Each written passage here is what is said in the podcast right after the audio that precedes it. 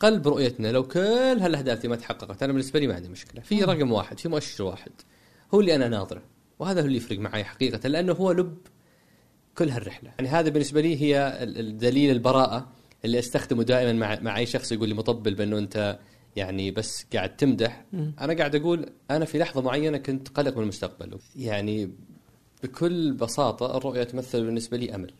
وأرى فيها كثير من المبادرات اللي يجب أن تترك ألم. أيوة. ويا ريت هذا يكون الجزء اللي أنت يعني آه، تستخدمه. آه، إني لا أمثل أي جهة رسمية ولا أعمل مع أي جهة.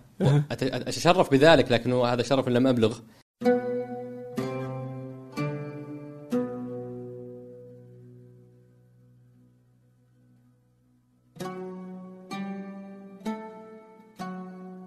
أهلا. هذا فنجان.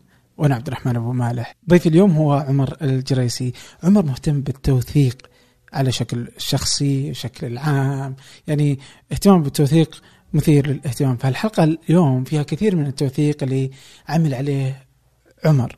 طبعا من أهم النقاط اللي حقيقة أخذت جزء كبير هو اهتمام بتوثيق مراحل رؤية المملكة 2030 فهو مراقب للمشهد كان قلقا يعني عنده مقطع سابق يعني يثير قلقه في 2014 آه، عن مستقبل المملكة. وكان يجد أنه هناك كلمة واحدة اللي هي الاستدامة اللي ما كان يشوفها في آه، المملكة ولكن تفاعل مع الرؤية فأصبح يراقبها فهو مراقب لهذه الرؤية.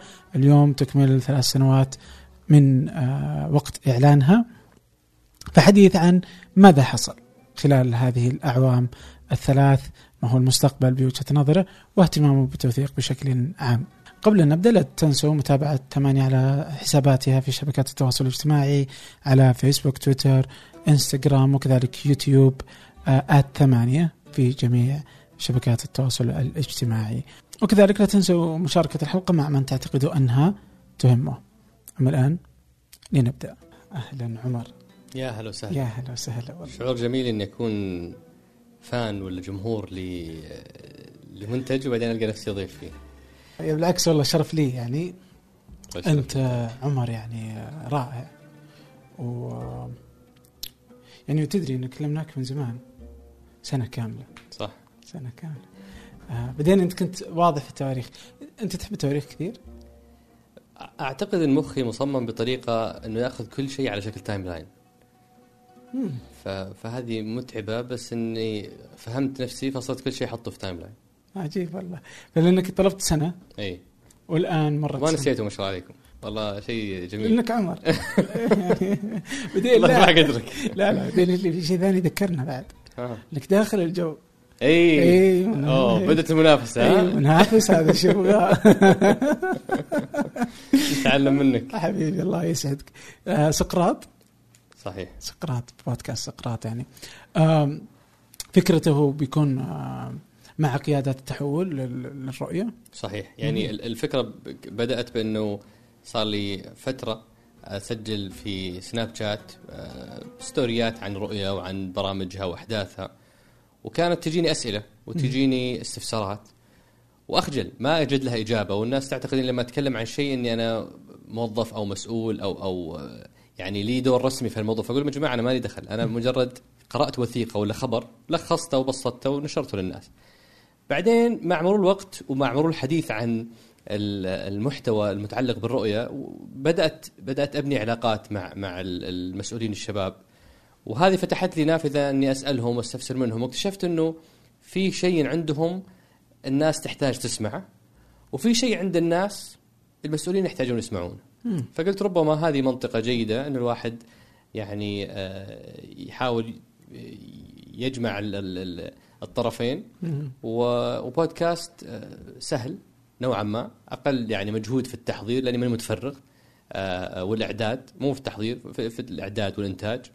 آه، ومن هنا انطلق بودكاست سقراط. وليش الاسم؟ اي الاسم أنا شخص سؤول كثير الأسئلة. و... و... يعني وأصحابي ينتقدوني. كثير في هذا الجانب لأني ممكن أجلس جلسة ساعة ساعتين مثلا مشاركاتي كلها أسئلة. آه، وهذا بالنسبة لهم مستفز ومقزز أحيانا ومزعج. آه وبعدين ما أعرف وش اللي جمعنا جمعنا جمعنا جد والله لا مو قصدي إي والله مزعج وكذا ولا إيه. أنتم لا لا؟ فعلا مزعج مم. فعلا مزعج لأن لأنك ما ما تقدر تطلع منه بعلم دائما ال- ال- السؤال يتحول إلى سؤال آه يسألني سؤال فالرد يكون سؤال وليس جواب وأستخدم هالوسيلة لأني أجدها آه، جيدة في إيصال الأفكار. بعدين حضرنا أنا واثنين من اصدقائي الأعزاء عبد الله الحبيب وعادل رجب آه، آه، برنامج تطوير وكان المتحدث يشير إلى أمثلة وقصص ونماذج ثم ذكر سقراط وقال إنه ما عنده أي مؤلف يعني من كبار فلاسفة وتوفي وما عنده ولا مؤلف لأنه ما كان يكتب أفكاره، أفكاره كانت عبارة عن أسئلة يطرحها على الناس و و ويوصل أفكاره من خلال هذا النوع من الأسئلة والجدل والنقاش اللي يجري مع مع الآخرين، فعلى طول التفتوا أخوياي قالوا هذا سقراط ذما وليس مدحا. فجاز لي يعني هذه أجمل سبة قد تلقيتها وشعرت إنه إنه إنه قد يكون اسم جيد للبودكاست لأني أمارس فيه هوايتي بطرح الأسئلة. آه ممتاز طيب أجي نسولف عن البودكاست لاحقا يعني أوكي. بس آه بس يعني أنت مهتم جدا بملف الرؤية. يعني أتوقع إن في ناس كثير تعرفك وتربطك بالملف الرؤية كما لو أنك يعني آه احد حتى لدرجة إنك يعني في بداية حديثك إنك نفيت إنك موظف صحيح. في الحكومة. صحيح. أو إنك مسؤول عن الرؤية. ويا ريت هذا يكون الجزء اللي أنت يعني آه، تستخدمه. آه، إني لا أمثل أي جهة رسمية ولا أعمل مع أي جهة. أتشرف بذلك لكنه هذا شرف لم أبلغ. آه، وبالتالي أي شيء اقوله فأنا أمثل نفسي ولا أمثل أي جهة يعني رسمية.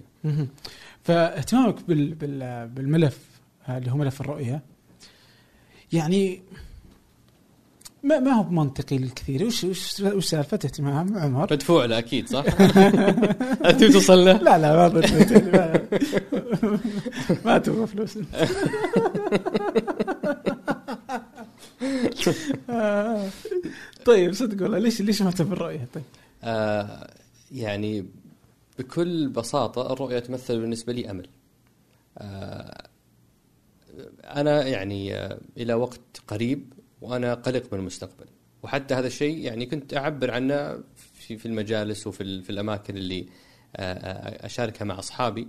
واحدة منها كانت آه، لحظة وثقها التاريخ في في ديوانية آه، الدغيلبي مع خالد آه، مع الدكتور خالد الدخيل. و...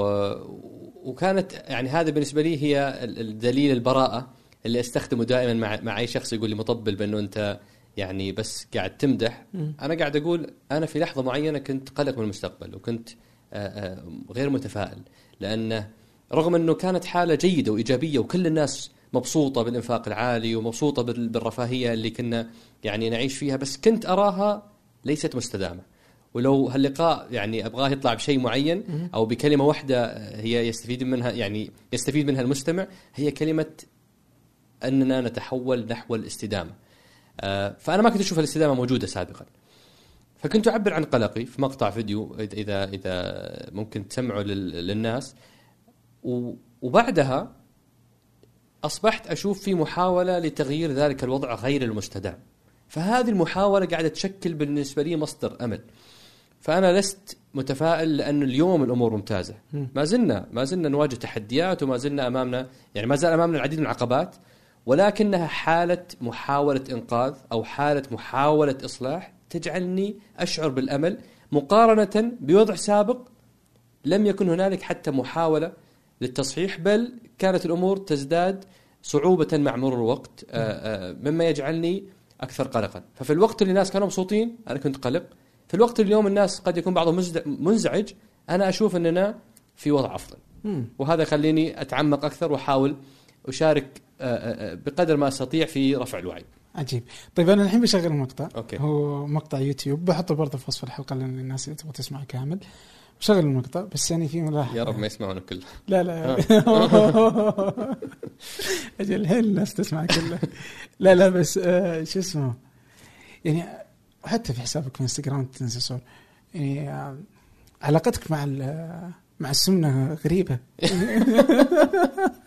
يعني أنا كنت أمثل يعني. متذبذب بشكل فظيع. مزعجة لك ولا عادي؟ تمشي وتنحب لا والله؟ مزعجة مزعجة جدا. بس إنها تعكس يعني آه، حالة متطرفة آه، في في كثير من سلوكياتي. آه. آه، بإني إذا شديت شديت ومرة انضبطت و- وحققت نتائج مذهله وبعدين لما أنشغل بشيء ثاني أدخل فيه بكلي وبعمقي آه، وبعمق فاهمل الجانب الصحي. فهي فهي فهذا التذبذب يعكس حالة متطرفة في كثير من السلوكيات. اي لأن حتى في انستغرام أنت تحط تواريخ. واضح إن ال timeline عندك ماشي بكل مكان. إيه. بالتواريخ بتشوف صح. مرة أوه نحيف عمر بعدين شيء صحيح. بعدين يرجع. فأنت متذبذب يعني. أنا تذبذبت ما بين 74 إلى 101 والله؟ فيعني تتكلم عن أكثر من 50% زيادة طالع نازل فيعني الحين نرجع لسؤالك في جلسة الدغلبي خلينا نشغلها بس إن شاء الله مرة ثانية؟ آه. هلا عمر الواحد محاط بحالة من الطمأنينة متعلقة بالجانب الاجتماعي والجانب السياسي والجانب الاقتصادي. في في 2010 2011 ثلاث أركان هذه مرة واحدة اهتزت. اللي هي إنه في تحديات سياسية كبرى داخلية وخارجية. نعم. بدأنا نسمع عن المصدر مصدر دخل وحيد وهيكلنا الاقتصادي مضروب لأنه معتمد على البترول اللي هو اما سينفذ أو سيتحول إلى استهلاك الداخل. والركن الاجتماعي بعد ما بدأت الحوارات تصير بالعلن وبالأسماء الصريحة اكتشفنا أنه في أحزاب وفي تقسيمات وفي حوارات غير ناضجة كثيرة. أنا جالس أتكلم اليوم بانه انه كثير من الناس قلقه على المستقبل. هل هذا صحيح؟ ونستنير أنا اتخيل دعني أتكلم عن نفسي اني أنا قلق من المستقبل. لا أخ... قلق من المستقبل فهذا الكلام في 2014 يوم الناس آه، كثير منها مبسوطة بحالة التنمية بالمشاريع بالإنفاق الحكومي واللي أنا يعني ممتن كثيرا لأني في بلد ولا الحمد ينفق بهذا الشكل آه، فأنا لا يعني لا أقلل من هذا الإنفاق وقيمته ولكني قلق من أنه غير مستدام ف فيا ريت هذا المقطع يكون هو دليل براءتي بأني لست مطبل لأني لو كنت مطبل كان أيضا حطبل في في في هذيك الفترة بينما سبب يعني آه، آه، حديث الإيجابي في هالمرحلة أني قاعد أشوف محاولة تصحيح أو محاولة إنقاذ مختلفة عن المحاولات السابقة. اللي هي من خلال برنامج الرؤية. اللي هي من خلال رؤيه رؤية 2030 وبرامجها التنفيذية والإصلاحات الاقتصادية بشكل عام. طيب أنا أتوقع إنه واضح إنه بالنسبة لي على الأقل يعني إنه ما يعني ما أنت ما دخلت إلا وأنت فعلا كنت قلق بعدين صرت يعني مهتم لهذا البرنامج اللي جالس يأخذنا إلى مكان مختلف. نعم. أوكي. بس وش المشكلة في في مفهوم اللي كان أول يعني وش كان اللي يقلق يعني وش كانت الاستدامة يعني بالضبط اللي كانت مقلقة لعمر يعني؟ جميل.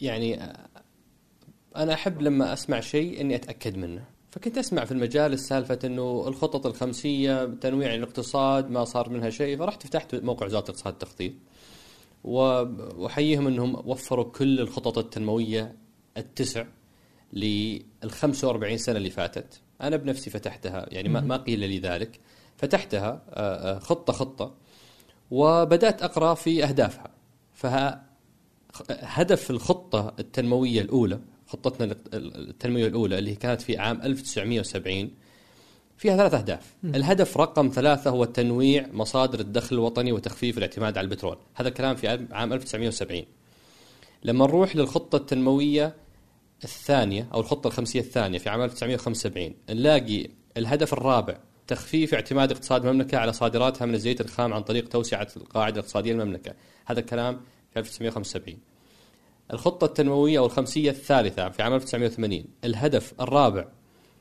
آه تخفيف الاعتماد على إنتاج النفط الخام كمصدر رئيسي للدخل الوطني. وهكذا تستمر كل الخطط الخمسية لين آخر واحدة اللي هي الخطة التنموية التاسعة في 2010 حتلاقي الهدف الخامس تنويع هيكل الاقتصاد الوطني. طيب هذه رحلة 45 سنة ونحن نستهدف تنويع مصادر دخل الحكومة وتنويع هيكل الاقتصاد. ما النتيجة؟ في عام 2014 اللي هي آخر اللي هي نهاية الخطة التنموية التاسعة نجد نجد أنه 89% من دخل الحكومة هو من إيرادات النفط. ونجد أنه 85% من صادراتنا غير نفطية. فمعناته هدف صار لك 45 سنة تحاول تحقيقه ولم تنجح. قطعا قطعا الطريقة السابقة لن تنجح. لا تتوقع نتائج مختلفة وأنت تكرر نفس الفعل. فاليوم أنا قاعد أشوف محاولة مختلفة لتجاوز هذا التحدي. وش مشكلة هذا التحدي اللي هو الاعتماد على على مصدر دخل واحد؟ مشكلة هذا التحدي إنك أنت اليوم تعتمد على سلعة. هذه السلعة أشبه ب يعني هريفي كذا صغير وحوله خمسة ذيابة. هذا هذا المصدر الدخل الوحيد لنا. ان سلم من النضوب لأنه سلعة ناضبة. ان سلم من النضوب فهو لن يسلم من الاستهلاك المحلي. إحنا كنا نستهلك تقريبا 30% مما ننتجه لعملية إنتاج الكهرباء وتحلية المياه و و و والاستخدام الداخلي. فإحنا نستهلك هذا النفط ولو استمرينا بنفس الوتيرة هذه سنصل لمرحلة إنه نفطنا ما يكفي استهلاكنا فضلا عن أننا نصدره ونجيب منه فلوس. فهذا الذيب الثاني اللي ممكن يأكل آه، سلعتك الوحيدة. الذيب الثالث إن إحنا أمة تنمو. عدد السعوديين حسب تصريح وزير المالية زادوا 50% في آخر 15 سنة. فهذا العدد الضخم من من من السكان المتصاعد المتزايد سيحتاج إلى خدمات زيادة وبالتالي لو اليوم دخل النفط يكفينا ما حيكفينا بكرة لأنه السكان يزيدون. الذيب الرابع هذا النفط اللي هو اليوم يمثل مصدر طاقة للكثير من آه، آه، آه، الصناعات والمجالات. من يضمن لنا أنه يستمر؟ الفحم كان في فترة معينة وانتهى. اليوم إحنا نشوف السيارات الكهربائية ليست خيال علمي. السيارات الكهربائية اليوم واقع موجود عندنا. السعودية نفسها اليوم قاعدة تنتج الكهرباء أو ستنتج الكهرباء من الشمس ومن الرياح في سكاكا وفي دومة الجندل. وقاعدين نشوف دول كثيرة يعني قطعت شوط في هذا الموضوع. فقد تصحو يوم من الأيام وتجد أن آه، دول العالم أصبحت تعتمد على مصادر الطاقة المتجددة وسلعتك هذه رغم توفرها ورغم كفايتها لم تعد مرغوبة فمن وين تمول ميزانيتك؟ فعشان عشان نحطها في الإطار الصحيح عبد الرحمن 89% من ميزانية الحكومة جاية من بيع النفط فتخيل هذه الميزانية بدون بيع النفط كيف شكلها؟ مخيفه يعني فهذا هو مصدر بالنسبة لي قلق ال- النظري أو المنطقي. تعال ناخذ مصدر القلق العملي. حلو إحنا عشنا طفرة نفطية ما هي بسيطة من 2003 إلى 2014.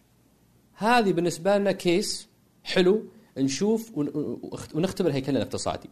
في هذه المرحلة أو الطفرة خصص لتطوير التعليم اللي هو هاجس كثير من آه، آه، المواطنين خصص لتطوير التعليم 9 مليار مشروع الملك عبد الله لتطوير التعليم وست سنوات فهي مرحلة برضو حتى زمنية مرتاحة حتى يخرج المشروع بمنتجات ومخرجات آه، آه، مدروسة وعميقة. من 2008 إلى 2014 ولم ننجح في تطوير التعليم. خصص للإسكان 250 مليار. الهيئة تحولت إلى وزارة في 2011 وخصص 250 مليار واستمر وزيرها أربع سنوات فإحنا نتكلم عن استقرار آه، قيادي وليس تغييرات. مثلا تقول والله ما ساعدتوا على الإنجاز أربع سنوات و250 مليار. هل حلت هل حلت أزمة الإسكان؟ لا. نتكلم عن تضاعف الإنفاق الحكومي. إحنا نتكلم عن حكومة كانت تنفق في 2003 257 مليار تقريبا ميزانيتنا. في 2014 وصلنا إلى تريليون و110 مليار. أربعة أضعاف الميزانية في أربع سنوات. هذا الإنفاق الهائل والضخ الضخم للمبالغ. هل حل مشكلة البطالة؟ لا. فأقص عليها بقية التحديات حقتنا. فلما أشوف أنه هيكلنا السابق وإحنا في أحسن حالاتنا وسعر النفط 130 و120 دولار للبرميل لم ننجح في حل تحدياتنا كيف أشعر بالاطمئنان للقادم من الأيام؟ فهذا هو الجزء ال- العملي اللي كان يخليني أقلق من أنه الاستمرار على على الهيكل السابق غير مرضي ففي جزء نظري أو منطقي وفي جزء عملي واقعي كلاهما يجعلاني آه، قلق من المستقبل اليوم قاعد أشوف محاولة للتعامل معهم بشكل مختلف. طيب إيش اللي يخلي عمر يقلق؟ يعني ما ما, الذي دعاك إنك أنت تقلق بينما الناس كانت مبسوطة يعني؟ أعتقد أني من الأشخاص اللي آه، يعني أحاول دائما أرى الصورة الكبيرة. مم. آه، يعني آه، هذه تجدها حتى في أبسط ال- الأشياء عندي في في حياتي. آه، كل شيء أخطط له وأخطط للخطة البديلة. يعني أتذكر آه، صديق فراس بكنة تخرج مو تخرج عفوا خلص أول موسم من ليش لا. برنامج ليش لا لما كان أول أول ظهور له في التلفزيون. كان راجع من السفر. وحنا أصدقاء مجتمعين ومسوين له زي يعني مفاجأة مستقبلينه في المطار بسيارة واحدة وبنطلع معاه. ف وفي عندنا يعني برنامج آه، بعدها. فما أبغى البرنامج يتأخر فكنت أقول طيب موضوع شنطته ممكن يأخره. فخلنا نكلم سواق يكون موجود معانا عشان السواق هو اللي يستلم الشنطة وفراس يجي معانا. فيعني أقصد أنا أفكر بالشيء وافكر بالشيء اللي بعده وافكر يعني بثلاث خطوات بعد الحدث نفسه آه، وأبدأ أخطط لها. واحيانا هذه مزعجة جدا واحيانا هذه مرهقة. آه، آخر مثال مثلا قاعد أخطط لإجازة الصيف وقاعد وحجزت ورتبت أشياء كثيرة. صار تغير بسيط خارج عن إرادتي. الآن أنا مضطر أدفع رسوم تغيير الكثير من الحجازات اللي سويتها لأنه دائما أحاول يعني أخطط بشكل مسبق وأحاول أشوف الصورة الكبيرة. فهذا هو ربما اللي كان يجعلني آه، آه، أقلق في الماضي وهذا اللي قد يجعلني الآن آه، مرتاح أكثر للواقع اللي هو الانشغال بالصورة الكبيرة والتخطيط اللي يمكن زايد عن حده شوي. في عام 2016 أعلنت السعودية عن رؤية 2030 رؤية المملكة العربية السعودية 2030 رؤية طموحة وشاملة. غطت تفاصيل حياتنا اليومية من خلال برامج الإسكان وجودة الحياة والتحول الرقمي. وامتدت لتشمل نمو وتنويع الاقتصاد عبر برامج صندوق الاستثمارات العامة وتطوير الصناعة والخدمات اللوجستية وغيرها. اليوم وبعد أربع سنوات من هالرحلة المثيرة يتبادر لأذهاننا عشرات الأسئلة عن مستهدفات وبرامج ومؤشرات الرؤية. وفي بودكاست سقراط أنا عمر الجريسي استضيف قادة التحول وأحاورهم. حدثنا وش أهم الأشياء اللي تحققت؟ المحور الأهم اللي هو محور ماذا حققت؟ وش حققته ماذا حققت أبو خالد؟ وش أهم الأرقام؟ لتوثيق رحلتنا نحو أهداف رؤية السعودية 2030 وتأكد إني أنا ما جيت هدف أنا أعتقد. حققنا أعتقد إنجاز في كبير 2019 كنا الدولة الدولة الأولى في العالم. كل يوم ثلاثاء حلقة جديدة مع قائد مختلف وحكاية مثيرة. ابحث عن سقراط في أي تطبيق بودكاست تستخدم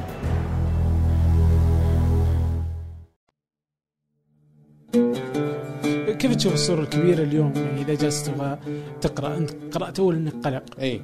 اليوم كيف تقرأ المستقبل؟ أنا أعتقد إنه فيه مصدر أمل كبير جدا بالنسبة لي نابع عن محاولة مختلفة لتغيير الواقع. ومحاوله مختلفة لتحقيق الأهداف. ترى لو مسكنا أهدافنا ورؤيتنا ما حنلاقي شيء جديد عن اللي كنا نسمعه سابقا. ما زلنا نستهدف كنا نستهدف جذب الاستثمارات الأجنبية ما زلنا نستهدف جذب الاستثمارات الأجنبية. كنا نستهدف تنويع مصادر الدخل ما زلنا نستهدف تنويع مصادر الدخل. كنا نستهدف رفاهية المواطن ما زلنا نستهدف. فكل هذه لم تتغير. اللي تغير اليوم وسيلة أو طريقة آه، آه، آه، تحقيقها. فاحنا نتكلم مثلا عن إعادة هيكلة الدولة من رأس الهرم مجلس الشؤون الإقتصادية والتنمية مجلس الشؤون السياسية والأمنية أصبحت كل هالأجهزة آه، آه، ترجع لها ففي تنسيق في تكامل ففي وضوح في الرؤية وفي مركزية في اتخاذ القرار. هذه في مراحل التغيير مطلوبة. المرونة واللامركزية ما تصلح في مراحل إدارة التغيير أو إدارة التحول. بعدين تنزل تحت تلاقي إن الأجهزة الحكومية ضخ فيها عدد ما هو بسيط من القيادات الشابة من العقول الجيدة جلها عقول تستطيع يعني كانت ناجحة في في عملها. آه، فالعنصر البشري أيضا موجود. فعندنا رؤية عندنا هياكل آه، مختلفة عندنا عناصر بشرية ضخت في هذا الجهاز وحتى لو الناس قالت هذا تطبيل بس هذا واقع. الصراحة تقول بأن قائد هذه المسيرة المرة هذه مختلف تماما. يعني في السابق إحنا كنا نتكلم عن مسؤولين. المسؤول ممكن يعفى ممكن يتغير ممكن يجي قوة أقوى منه بس اليوم من أقوى من ولي عهد. هو اللي حاط اسمه وحاط ثقله وحاط سمعته في هذا المشروع قاعد يذلل كل العقبات لهذا المشروع آه، آه، قاعد يراهن وقاعد يتكلم بلغة مختلفة لما يقول أعلى قائد في أكثر في البلد رقم واحد في تصدير النفط لما يقول عندنا حالة إدمان نفطية. هذه لغة مختلفة. لما وزير الدفاع يقول عندنا بذخ وإنفاق مبالغ فيه في الدفاع هذه لغة مختلفة. فنحن نتكلم عن أنه قائد هذا المشروع اليوم يملك الصلاحيات ويملك القدرة على التغيير وجالس يمكن اللي حوله. فكل هذه العناصر تجعلني ك- من- من من حيث الصورة الكبيرة أعتقد أنه فرصنا في النجاح هذه مرة مختلفة. وآخر شيء آخر شيء أنا دائما أسأل نفسي سؤال أقول ماذا ما هو ما هو بال risk في الخطوات اللي سويناها؟ ال risk في ماذا لو لم نفعل أي من هذه الخطوات؟ هذا هو السؤال. وهذا اللي خلينا أقول نصف فرصة نجاح اللي اليوم قاعد نحاول نصنعها خير من الاستمرار على وضع سابق في اعتقادي الشخصي كان يعني لن يسير بنا آه، آه، إلى إلى إلى منطقة جيدة. جميل. وفعلا يعني هي المخاطرة مهمة. يعني آه، إنه مخاطرة ما يعني إنه ناخذ خطوة للأمام لشكل مختلف عشان نغير. يعني أهم من انه نقعد يعني إحنا ما سوينا شيء يعني. آه وهذا التغيير وهذا ال- ال- الخطى اللي نبحث عنها إذا كانت في شكل أي شيء يعني إذا أخذناها على شركة ولا أخذناها على حكومة ولا على أي شيء. لطالما إنك تبغى تشتغل لطالما إنك حاط خطة واضحة جدا ولطالما إنك عندك آه طموحات عالية آه فاشوف إنه مو بالضرورة إنها تتحقق كلها. مو بالضرورة إنها كلها تتحقق كما كنت تتوقع. آم، يعني الرؤية يعني لو ما حققت ما حققت إلا مثلا 60% 70% لكان يعني يعني كافي مو وليس متوقعا يعني رغم إنه أحيانا أشوف إنه يعني مثلا في الرؤية في أشياء يعني تلزم الحكومة نفسها ما كان مطلوب منها يعني إلزامها مثلا بالأرقام إنه أنا نعم. بجيب زي كذا لو ما قلت ما حد طلبك أوه بالله اعطني أرقام أبغى أشوف كم الأرقام اللي أنت تبغى تجيبها في 2020 ولا 2030 صحيح. زي كذا. فإلزامهم يعني يضع ضغط عليهم. وهذا مؤشر جدية. إيه؟ يعني يعني اتذكر مقال لعبد الرحمن الراشد أول ما أطلقت الرؤيه كان يقول هل هي العنوان المقال إذا ماني غلطان هل هي حملة إعلامية أو خطة إصلاحية أو شيء زي كذا؟ لأن يعني كانوا الناس يعني آه، بعض الصحف الأجنبية تقول إنه هذه آه، خطة إعلامية لإبراز آه، صورة الأمير محمد مثلا. فكان كان عبد الرحمن الراشد يطرح التساؤل ثم قعد يقول في المقال حقه يقول ما في قائد ذكي يلزم نفسه بكمية المؤشرات والأرقام هذه وما يكون جاد في محاولة تحقيقها. يعني اليوم بكل بساطة إحنا اليوم آه، في 21 إبريل بعد أربع أيام كمل ثلاث سنوات آه، من من إطلاق الرؤية اللي هو يمثل 20% بكل بساطة أي شخص يقدر يفتح وثيقة الرؤية ويمسكها مؤشر مؤشر ويفتح جوجل ويعرف وين وصلنا في هالمؤشر. يعني ما في أحد يأخذ هالخطوة و و ويضع كل هالأهداف ما لم يكن جاد في تحقيقها. هذا رقم واحد. ورقم اثنين لو نرجع بالتاريخ شوي حنلاقي إنه في أكتوبر 2015 قبل حتى إطلاق الرؤية تم إنشاء مركز قياس أداء الأجهزة العامة أداء اللي يفترض انه يقيس أداء الحكومة. فأنت بادي بجهاز يقيس أداء الحكومة قبل ما تحط مؤشرات أداء الحكومة. فما أظن شخص يقدم على الخطوات هذه ما هو بجاد فعلا في عملية التغيير والتنفيذ وتحقيق هذه الرؤية. وحتى يعني مثلا في في موقع اداء تلقى فيه اللي هو المقياس العالمي وين موقع السعودية وموقع كل الدول يعني نعم. ومصادرها الدولية. أحسنت. تلقاها يعني اللي هو ال IPH مؤشر إيه. ال- ال- المؤشر آه، فانت غير ملزم إنك تطلع نفسك. يعني بعضها تلقى إنه أنت سيء في بعض صحيح. النقاط. ما أنت مضطر إنك تطلعها يعني بهذا الشكل لو ما كنت جاد يعني. آه بس كيف كيف إبراهيم نياز في حلقته الأولى؟ شكرا على الدعاية؟ كيف؟ والله أنا أحاول ضبطني، ضبطني. إيه،. أعتقد إنه كانت يعني بداية جيدة جدا وأنا سعيد مرة بموافقة إبراهيم إنه يشرفني في أول حلقة. شرح وش هو اداء.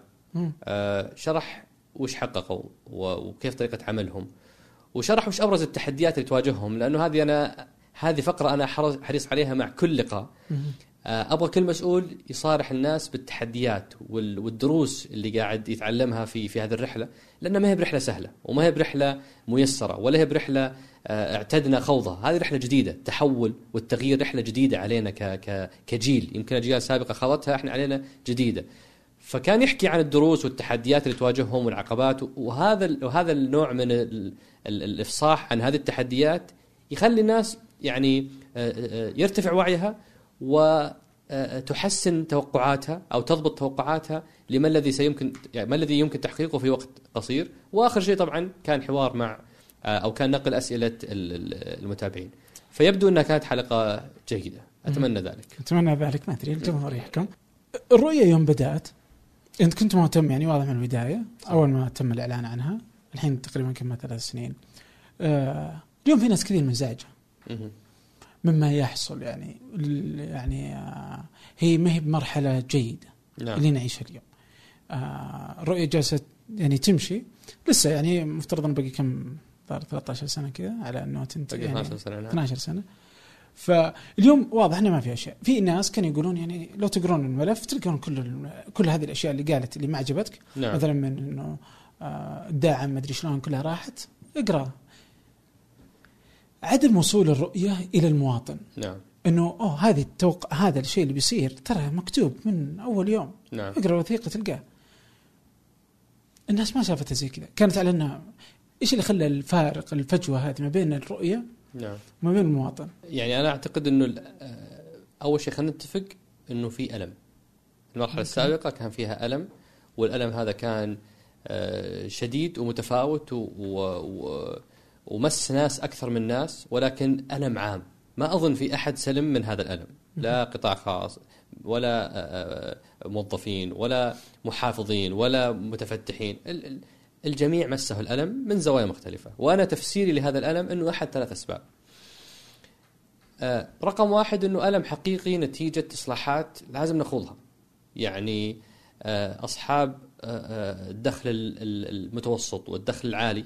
اللي اعتادوا على أسعار طاقة مدعومة يجب أن يعني مو يجب ولكن عليهم أن يتحملوا ألم هذه الإصلاحات اللي اللي اللي اللي حدثت في أسعار الطاقة. هذا ألم ناتج عن إصلاحات موجودة ولا وح- ولازم نتعايش معها، هذا أمر سيستمر. الشكر الله. ولكن لابد نوصل لأسعار مس... سعر السوق العالمي حتى تكون مستدامة. هذا مصدر الألم الأول. في مصدر ثاني الألم اللي هو ألم نتيجة آه، أخطاء وقعت. هذا عمل بشري تحدث فيه أخطاء. آم، وهذه الأخطاء تترك ألمها. على سبيل المثال لما يبدأ برنامج التوازن المالي ويكون الهدف هو 2020 فترة قصيرة جدا لإصلاحات قاسية. بعد ذلك تم تمديده إلى 2023 فهذا فالألم اللي اللي كان في البداية هذا نتيجة آه، آه، أخطاء بشرية تحدث ويتم تصحيحها. آه، نتكلم عن مثلا إنشاء هيئة توليد الوظائف وبعدين إلغائها. هذا تصحيح. ففي ألم ينتج عن ذلك. ناس تعاقدت معاها آه، زودتها بمشاريع آه، ناس آه، كانت تشتغل فيها وبعدين آه، آه، أعفيت. فهذه ألم ناتج عن خطوات تصحيح أو أو, أو يعني خطوات اضطرينا نصححها. والألم الثالث وأنا أظن إنه أغلب الألم أو كثير منه هو هو نا- نابع عن هذا الألم الثالث اللي هو ألم نتيجة عدم إدارة التوقعات بشكل جيد. ال communication plan أو خط أو أو حملة التواصل ما أظنها كانت آه، أو أو خلينا نقول كان بالإمكان أن تتم بشكل أفضل. على سبيل المثال أو خذ معي ال timeline هذا ازعجتك بال timeline خذ راحتك نرجع لل timeline. نرجع لل timeline 2015 ملك جديد الله يمتعه بالصحة والعافية راتبين الأمور تمام مم. عاصفة الحزم إحنا أقوياء تمشي الأمور بعدين آه، آه، آه، ورشه تحول وطني بدينا نسمع يعني كذا همسات عنها. وبعدين يبدأ 2016 أسعار البترول توصل 29 دولار و30 دولار. والإعلام اللي قاعد يقول لنا إياه إنه إحنا اقتصاد عظيم جدا لم يتأثر حتى بهذه الأسعار. ثم في أبريل يتم إطلاق رؤية. الرؤية هذه يعني آه، آه، عناوينها البارزة إنه اقتصاد أفضل قطاع خاص يقود النمو وجوده حياة أفضل للمواطنين. شايف أنت المنحنى كيف؟ الأمور أصلا كانت جيدة وبعدين نطلق شيء أفضل أو شيء يعد بشكل أكبر. ثم تلقاها الإعلام بلغة من حقق هذا ال هذا ال هذا الإنجاز. وكأننا يعني حققناه واكتملت الخطة واكتملت الرؤية تعالوا نحتفل. فالمتلقي قاعد يشوف إنه يفترض يفترض الأمور تصير تسير للأفضل بعد ذلك. لكن اللي اللي حدث إنه في August آه، آه، اول أول يعني first impression last impression أول انطباع عن الرؤية كان رسوم بلدية في August. نزلت بأسعار آه، آه، فلكية دون توضيح من وزارة البلدية وشلون طريقتها كانت. هذه الحد الأعلى. وبعدها بشهر ونص عدلوا أو أو أو أو وضحوا الصورة بأنه هذا الحد الأعلى لكن الواقع حيكون أقل من ذلك. بس برضه ستيل أول انطباع كان رسوم جديدة، رسوم بلدية، رسوم ال- الحج والعمرة، ورسوم المرور، كلها تعدلت وزادت في أوغست. سبتمبر إيقاف البدلات. كذا فجأة. يوم 27 سبتمبر أعتقد ترى إيقاف البدلات بعدها بثلاث أيام نزلت رواتب جديده بدون بدلات. وخلال هذه الفترة القطاع الخاص بدأ يلاحظ تأخر في مستحقاته وبدأت تتراكم مستحقات القطاع الخاص. وبعدين ديسمبر تم الإعلان عن برنامج التوازن المالي ثاني برامج الرؤية واللي كان جله عبارة عن إيرادات غير نفطية للحكومة ضريبة على التبغ أو ضريبة انتقائيه، ضريبة على العمالة، رسوم على المرافقين، آه، آه، تع- تعديل لأسعار الطاقة. فكل هذه الحزمة هي ما وصل للناس بعد إطلاق الرؤية. فهذه بالتأكيد تشكل صدمة وتشكل ألم لأني أنا جاي متوقع شيء معين ثم بعد ذلك آخذ كل هذه ال ال ال ال ال الإجراءات الحادة بدون ما يكون في توعية استباقية، أنا أتذكر مثال وبختم فيه لو طولت الإجابة هذه، أتذكر كنا جالسين في استراحة أنا والشباب وكانوا يسولفون عن هذا الموضوع وكنت أقول لهم يا جماعة يعني كانوا يسولفون بابتهاج عن هذا الحدث، كنت أقول لهم يا جماعة أنا خايف. هذا اللفظ اللي استخدمته. ليش؟ قلت يعني أعتقد أنا قريت وثيقة الرؤية وقريت وثيقة برنامج التحول الوطني اللي طلع بعدها في 6 يونيو 2016 وأرى فيها كثير من المبادرات اللي يجب أن تترك ألم. يعني مبادرات مؤلمة ما هي بسهلة. لما نتكلم عن تصحيح أسعار الطاقة وربطها بالسوق العالمي، لما نتكلم عن تقليل نسبة الرواتب من إجمالي الإنفاق الحكومي معناته ما في توظيف زيادة، لما نتكلم عن تخصيص العديد من الخدمات معناته إنه لما القطاع الخاص يدير محطة لا يتوقعون موظفين المحطه إنه آه، آه، حيكون معاهم مثل ما كان القطاع الحكومي في مسألة ال ال ال ال إدارة الإنتاجية وال- والدوام والأشياء هذه، فكل هذه وغيرها إجراءات تعني إنه عندنا خطة آه، إصلاح مؤلمة في بدايتها على أقل تقدير. بس خلال ال- الحملة هذه كلها ماني قاعد أسمع توعية، ماني قاعد أسمع آه، آه، آه، يعني تهيئة للناس على الألم اللي مقبل عليهم لما يقولون إنه القطاع الخاص لازم يقود التنمية أو يقود النمو، إيش معناتها؟ معناته لا تتوقع مني عقود كثيرة، لا تتوقع مني نفس الإنفاق الهائل اللي كان سابقا، أنت لازم تبدأ تشتغل وأنت لازم تقود وتبادر وتصنع ال- ال- المنشآت اللي تضيف لاقتصادنا وتضيف للناتج المحلي. كل هذه العبارات لو قرأت بشكل سليم لاتضح أنها لم تكن سنوات يعني جيدة في البداية. فأنا اللي مخوفني كان إنه طوال ذيك الفترة ما كان في أي تهيئة للألم هذا. وضربت لهم مثال في موضوع مترو الرياض. حلو لما بدأ مترو الرياض أنا أتذكر جيدا في 2014 إنه أمير الرياض خالد مندر صرح بإنه نرجو من أهالي الرياض يتحملونه. كان قاعد يهيئ الناس إنها تراها سنوات صعبة أو فترة صعبة. وأطلقنا دليل... تطبيق دليل الرياض عشان الناس يستخدمونه في الوصول لمواقعهم بدلا من ال... ال... ال... ال... الشوارع اللي فيها تحويلات أو الحفريات. وعدة إجراءات كانوا أتذكر يرسلون المنشورات تخيل يدورون على طريق العليا تحديدا لأنه كان فيه أكبر يعني آه، تعطل. كانوا يدورون على المحلات يوزعون عليهم بروشورات أو منشورات إنه ترى حيتقفل المنطقة هذه حتقفل حيكون فيها تحويلة وهذا حيكون شكل التحويلة البديلة وهذه أرقامنا لو عندك أي استفسارات وفي عندهم رقم مجاني للتواصل والاستفسار أو تقديم ملاحظات كل هذه تهيئة إنه يا جماعة ترانا مقبلين على مرحلة مؤلمة. ولذلك أعتقد إن الرياض يعني تعاملت مع الأمر بشكل آه، آه، جيد وساعد في رفع وعي الناس. هذا لم يحدث مع إطلاق الرؤية. ولذلك كان الألم الثالث هو ألم إدارة التوقعات آه، آه، ربما هو هو يعني آه، اللي صعب هذه المرحلة على الناس. طيب هل اليوم يعني نقدر نشوف إن إدارة التوقعات جالسه تتحسن ولا نفس الشيء ما تغير شيء؟ ظلينا فترة طويلة ل- يعني من وجهة نظري الشخصية لا يعني يعني بإمكاننا إدارتها بشكل أفضل إلى أن أعتبر نقطة التحول الجيدة هي مثلا لقاء ولي العهد في آه، 2 أكتوبر 2018 مع بلومبرج كان يتكلم بلغة جديدة لغة مختلفة لغة تمهد لهذه المرحلة على فكرة حتى ولي العهد لما في إطلاق الرؤية مع تركي الدخيل وبعدها في المؤتمر الصحفي اللي موجود أيضا في اليوتيوب كان يتكلم عن ألم، كان يتكلم عن في البداية في في البداية حتكون سنوات صعبة، تكلم عن في البداية قد نعاني من ركود اقتصادي أو أو نسبة نمو آه، سلبية. هذه كانت تنقال بس كانت تضيع وسط العناوين البراقة الحالمة الم- المتطلعة للمستقبل، فولي العهد من من البداية وهو كان يعني يرسل رسائل للتهيئة بس اللغة الإعلامية بشكل عام كانت لغة متفائلة. أعود إلى موضوع أكتوبر 2018 لقاؤه مع بلومبرج كان لقاء لقاء مختلف جدا. كيف؟ اللغة أصبحت لغة كل عمل بشري معرض للأخطاء.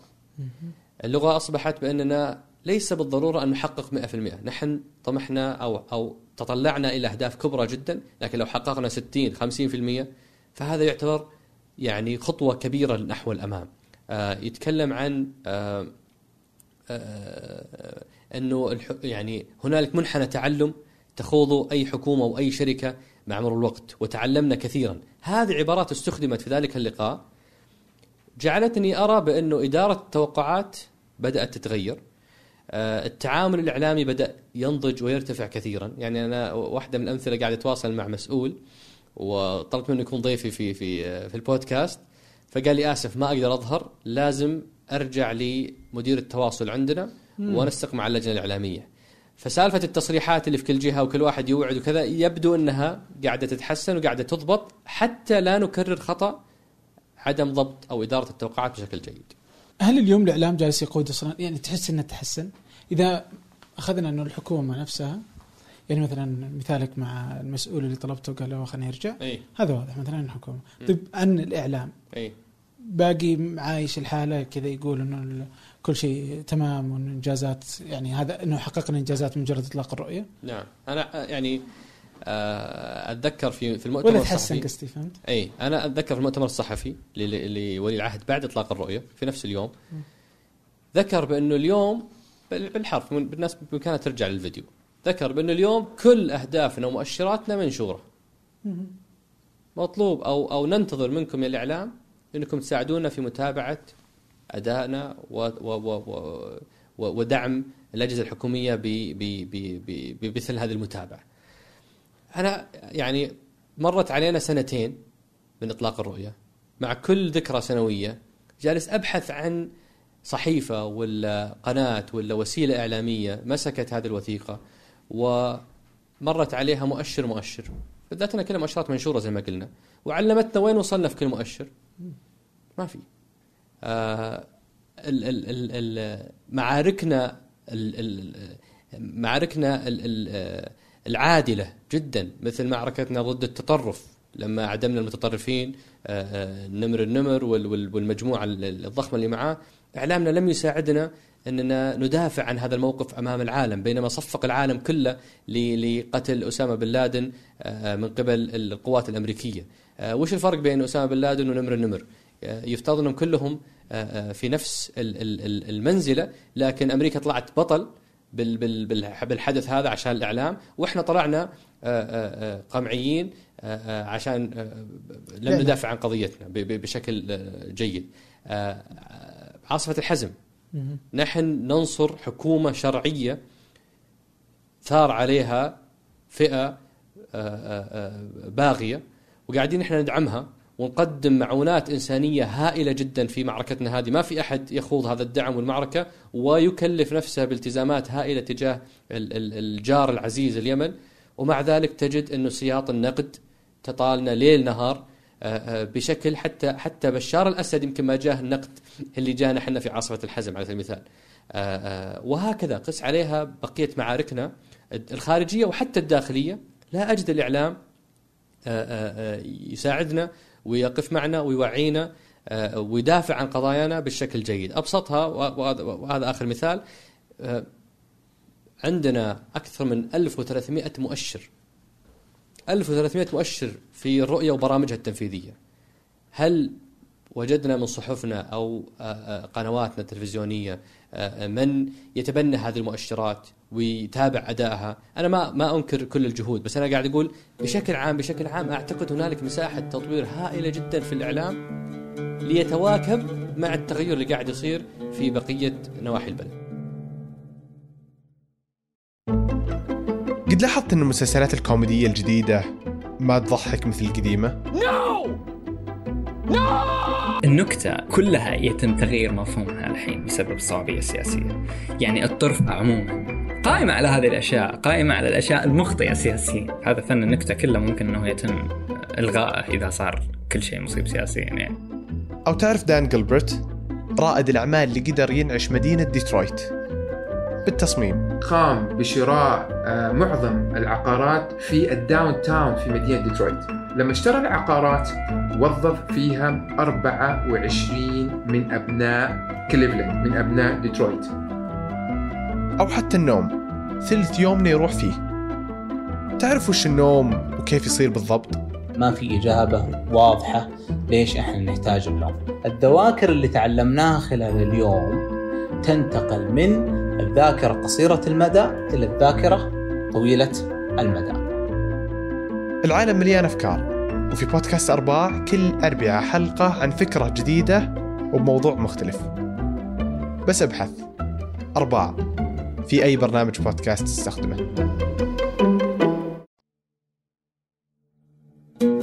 وانت بمثالك هذا مثلا هل في أحد؟ يعني ما قصد ما- ما في شيء تشير له بالبنان تقول هذا مشروع جالس يسوي شيء زي كذا. فبس بينما إنه في ممكن قد يكون في جهود لم أراها أنا ولكني أعتقد إنه بامكاننا أفضل من ذلك. ممتاز. طيب بما إنك مرة مهتم يعني بالهذه و... والحين قربنا على ثلاث سنين. نعم. آه ش- شو اللي تشوفه؟ طيب أعطني قراءاتك المؤشرات يعني اللي أنت آه تشوفها يعني خلال ثلاث سنوات هذه. يعني لو أخذنا المؤشرات حنلاقي تراجع في جل المؤشرات. مم. في الحكو... في مؤشر الحكومات الإلكترونية تراجعنا. في مؤشر الخدمات اللوجستية تراجعنا. في مؤشر الاستثمارات الأجنبية آه، الواردة مم. تراجعنا. آه، في وفي مؤشرات أخرى تقدمنا فيها. يعني مثلا آه، آه، نسبة ممارسي الرياضة. آه، كانت 13% إحنا وصلنا ل 23% آه، في ال- ال- الصادرات غير النفطية كنا 15% تقريبا وصلنا 22% آه، ففي مؤشرات تقدمنا فيها في مؤشرات تراجعنا فيها. ولكن الصورة الكبيرة تقول إنها كانت مرحلة البنية التحتية. ما هي هذه مرحله السنوات اللي فاتت؟ نعم. ما هي مرحلة آه، آه، بناء الثمار؟ أو أو قطف الثمار. هي مرحلة بناء البنية التحتية. وشلون؟ أنت عشان تنفذ تغيير بالحجم هذا تحتاج أدوات. مم. الأدوات هذه عبارة عن رؤية واضحة وهذه أطلقت. برامج تنفيذية خطة عمل واضحة وهذه جلها أطلقت. تحتاج الشركات اللي تقود هذه تقود أهم القطاعات اللي أنت مستهدفها. فإحنا نشوف مثلا آه، الشركة السعودية للصناعة العسكرية سامي نشوف آه، شركة مشاريع الترفيه نشوف شركة إعادة التدوير نشوف شركة كفاءة الطاقة نشوف آه، شركات يفترض أنها تقود قطاعات جديدة أسست آه، غذيت بفرق عمل جيدة. ونشوف مشاريع نوعية يفترض أنها تكون آه، آه، آه، مناطق جذب للاستثمارات وللعقول وتوطين لبعض ال- الأموال مثل نيوم البحر الأحمر القدية أمالة آه، مدينة مك سلمان ل- للطاقة في الشرقية. هذه كلها من وجهة نظري هي أدوات لتحقيق الرؤية. مم. فهذه الأدوات اليوم إحنا وفرناها. أو يعني تم توفيرها. وتم تكليف قيادات متنوعة فيها. وهذا وهذه مهمة ما هي بسهلة أنك توفر ال- العناصر البشرية. وبدأوا عملهم. آه، نفس الأجهزة الحكومية اليوم تجد أنه أغلبها أصبح أعيد هيكلتها بشكل أنه أصبح على شكل منظومات آه، بحيث ينسقون مع بعضهم يرتبطون بقائد واحد.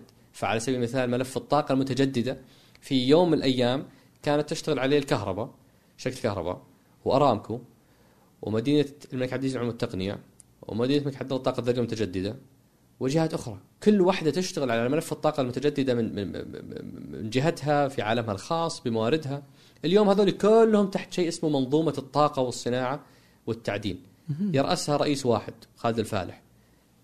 فالتنسيق والتعاون بينهم والتكامل أصبح يقلل الهدر يختصر الوقت ويمنع تكرار الملفات. فتلاقي مثلا مدينة الملك عبد الله الطاقة الدولية المتجددة يندر أنها تفتح هذا الموضوع يعني آه، من الآن وصاعدا. خلاص هي ماسكة موضوع ملف الطاقة الذرية. مهم.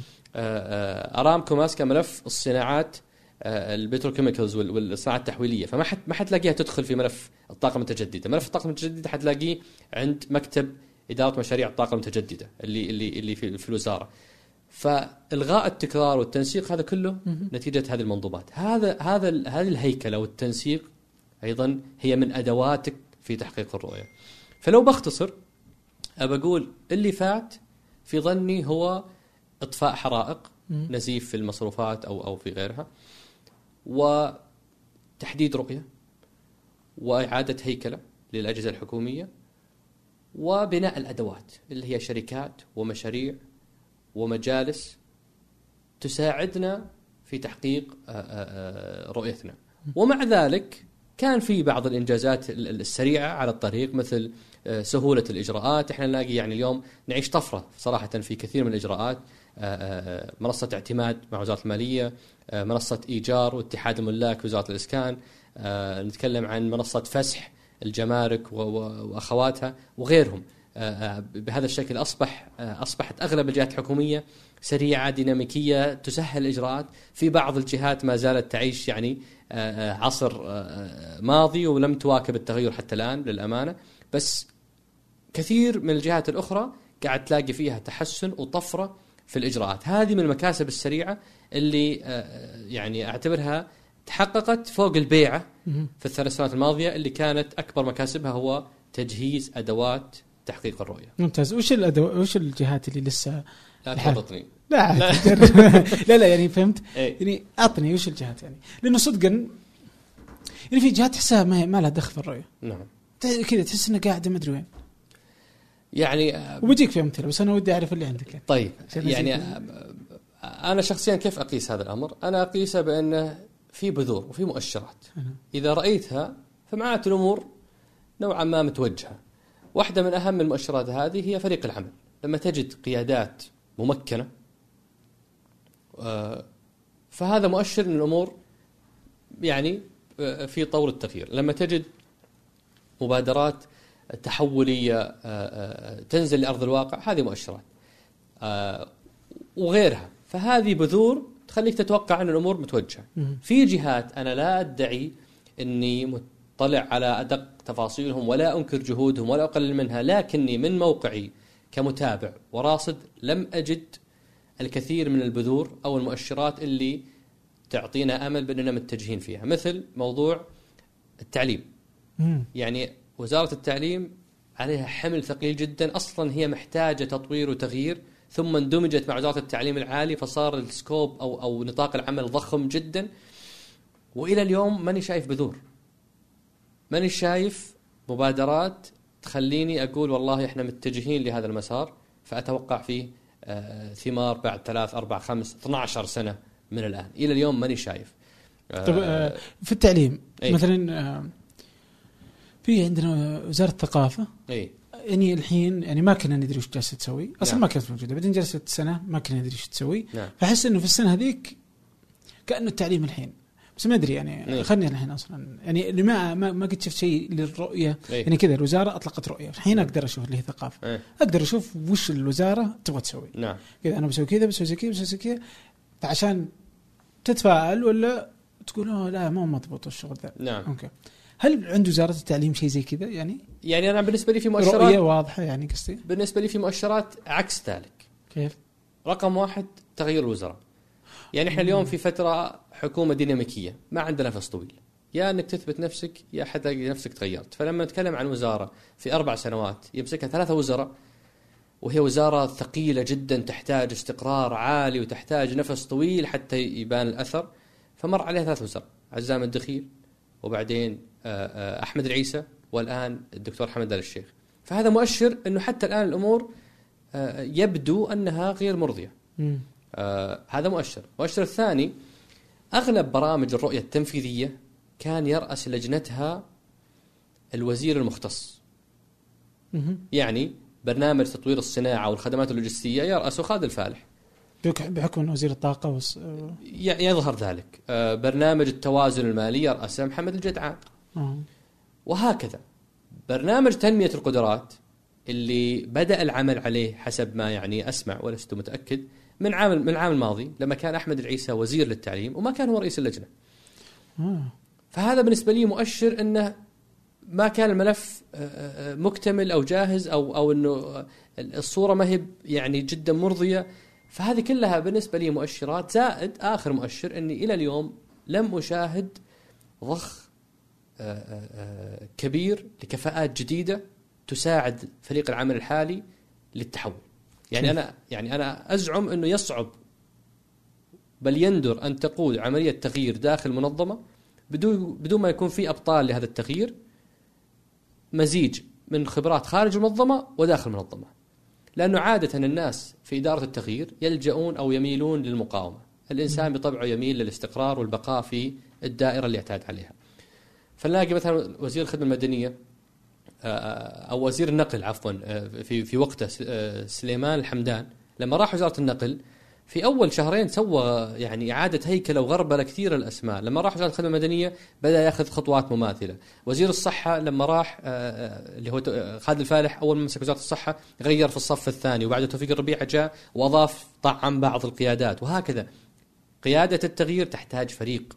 والفريق هذا مزيج من دماء جديدة والفريق السابق، وزارة التعليم من متابعتي يظهر لي أنها لم يعني آه، آه، تضخ في رأس الهرم الكثير من القيادات الجديدة، وهذا يخليني لا أتوقع تغيير كثير أو تغيير كبير في في في الفترة القادمة. يعني أنا أتذكر ما أدري مين اللي قاله قال إنه التعليم الحالة يبغى له رؤية. كذا احس انه كذا يبغى له رؤية الحالة مخيف. صحيح. ملف ضخم جدا. آم، تبعاته آه، هي اللي تعود على كل الوزارات صحيح. كل الدولة تعتمد على كيف تعلم مواطنيها صحيح. ف ونتائجه ما تطلع اليوم. يعني نتائجه تحتاج إنك تقعد آه 12 سنة أحسنت. حتى إنك ترى النتائج بعدين برضو يدخلوا الجامعات فتنتظر أربع إلى خمس سنوات حتى إنهم يطلعون. بعدين يبدون يشتغلون فتبدأ تقيس يعني. يمكن تأخذ إلى 18 20 سنة. عشان تقيس ما مدى قراراتك اللي اتخذتها قبل 20 سنة. فهل يبقى الوزير نفس الوزير 20 سنة؟ هذا غير منطقي لأنه لازم يتغير. وهل القرارات جيدة؟ هل إنه آه، اليوم اللي أنت بتاخذ القرار هل إنه بيكون جيد ولا لا؟ بيأثر على نشء كامل على جيل كامل. يعني كذا على جيل 18 سنة تحت هذه القرارات يعني وإذا ما اتخذ قرار هي شفت الرؤية أنت من قلتها في البداية نعم. نعم. إنك تبقى إنك ما اتخذت قرار هذا يصير أكثر أسوأ. خوفا نعم. أنا ما صحيح. اتخذ قرار أنا خايف ما أدري إيش أسوي أخاف إنه أخاف إنه ما يضبط نعم. وبيأثر على هذه الاجواء كلها هو قرار صعب جدا بس إنك ما تتخذ قرار هذا القرار صحيح في مقولة جميلة تذكر في هال في هذا السياق آه آه في مدير شركة مم. قاعد نادى المدير المالي قال لو سمحت حط لي ميزانية لتدريب كل الموظفين عندنا. قال آه، بس إذا دربناهم وتحسنت مهاراتهم احتمال أنهم يمشون تستقطبهم جهة أخرى. ماذا لو إذا دربناهم مشوا؟ فقال المدير ماذا لو ما دربناهم وقعدوا؟ فأنت حتكون تقود شركة فيها موظفين غير مدربين. ففي ناس كثيرة تشغل بالها ب risk الفعل وتنسى risk عدم الفعل أو خطورة الفعل وتنسى خطورة أه، عفوا بالعربي. في ناس تنشغل بخطورة الفعل وتنسى خطورة عدم الفعل اللي قد تكون أحيانا أكبر. فعلا. وهو نفس الرؤية. نعم. أن تفعل هذا هي مخاطرة يعني تحتاج إنه قرار جريء إنك تسويها. وإنك ما تسويها خطر أكبر. خطر أكبر اللي هو كيف كنا قبل كذا يعني وفقا برضو للبداية. في في بعض النقاط اللي تكلمت فيها يعني كان التعليم واحد الحين أخذنا شوي نعم. منه. طبعا أنت كنت مهتم بالتعليم ودي دام إنه دخلنا في التعليم. سم. آه إنه أنت لما تتكلم عن التعليم أحس إنه هذا كان محور كامل بالنسبة لي بس إنك أخذت جزء كبير نعم. منه.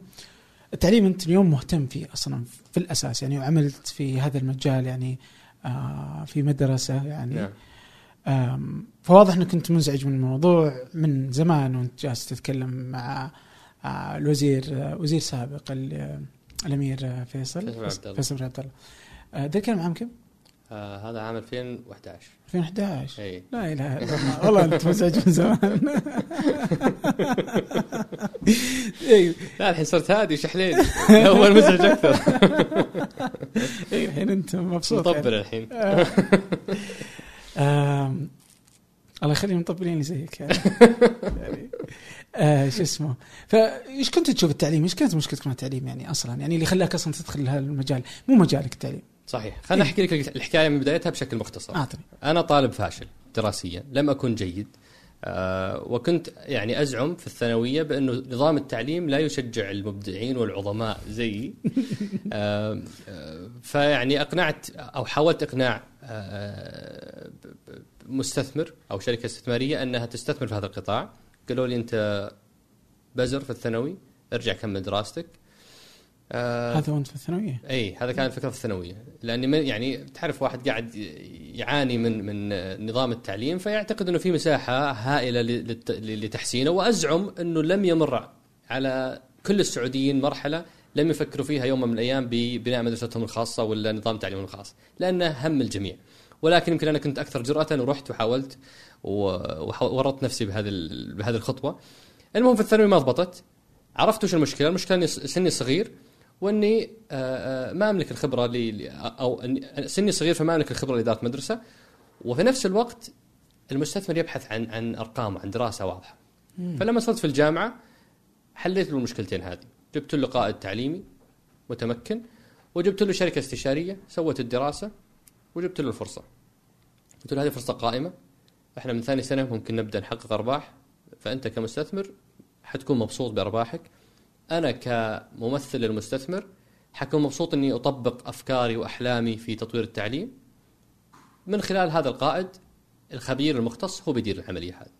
فأنا يعني زي ما يقول حجرته. ما عاد أعطيته فرصة. أعطيته كل الأشياء اللي يبغاها. بالفعل تم الاستحواذ على مدرسة في 2008 وكان عندي قائمة لا نهائية من الأحلام والتطلعات والخطط. فاصطدمت بالواقع. الواقع اللي يقول اللي, يده في في ال- في المويه ما هو مثل يده في النار. وبعدها أصبحت أكثر تواضعا عندما أتفلسف في إصلاح التعليم وتغيير التعليم لأني من موقعي كمدير مدرسة لم أستطع تحقيق كل ما أريد تحقيقه وهي مدرسة مجمع واحد.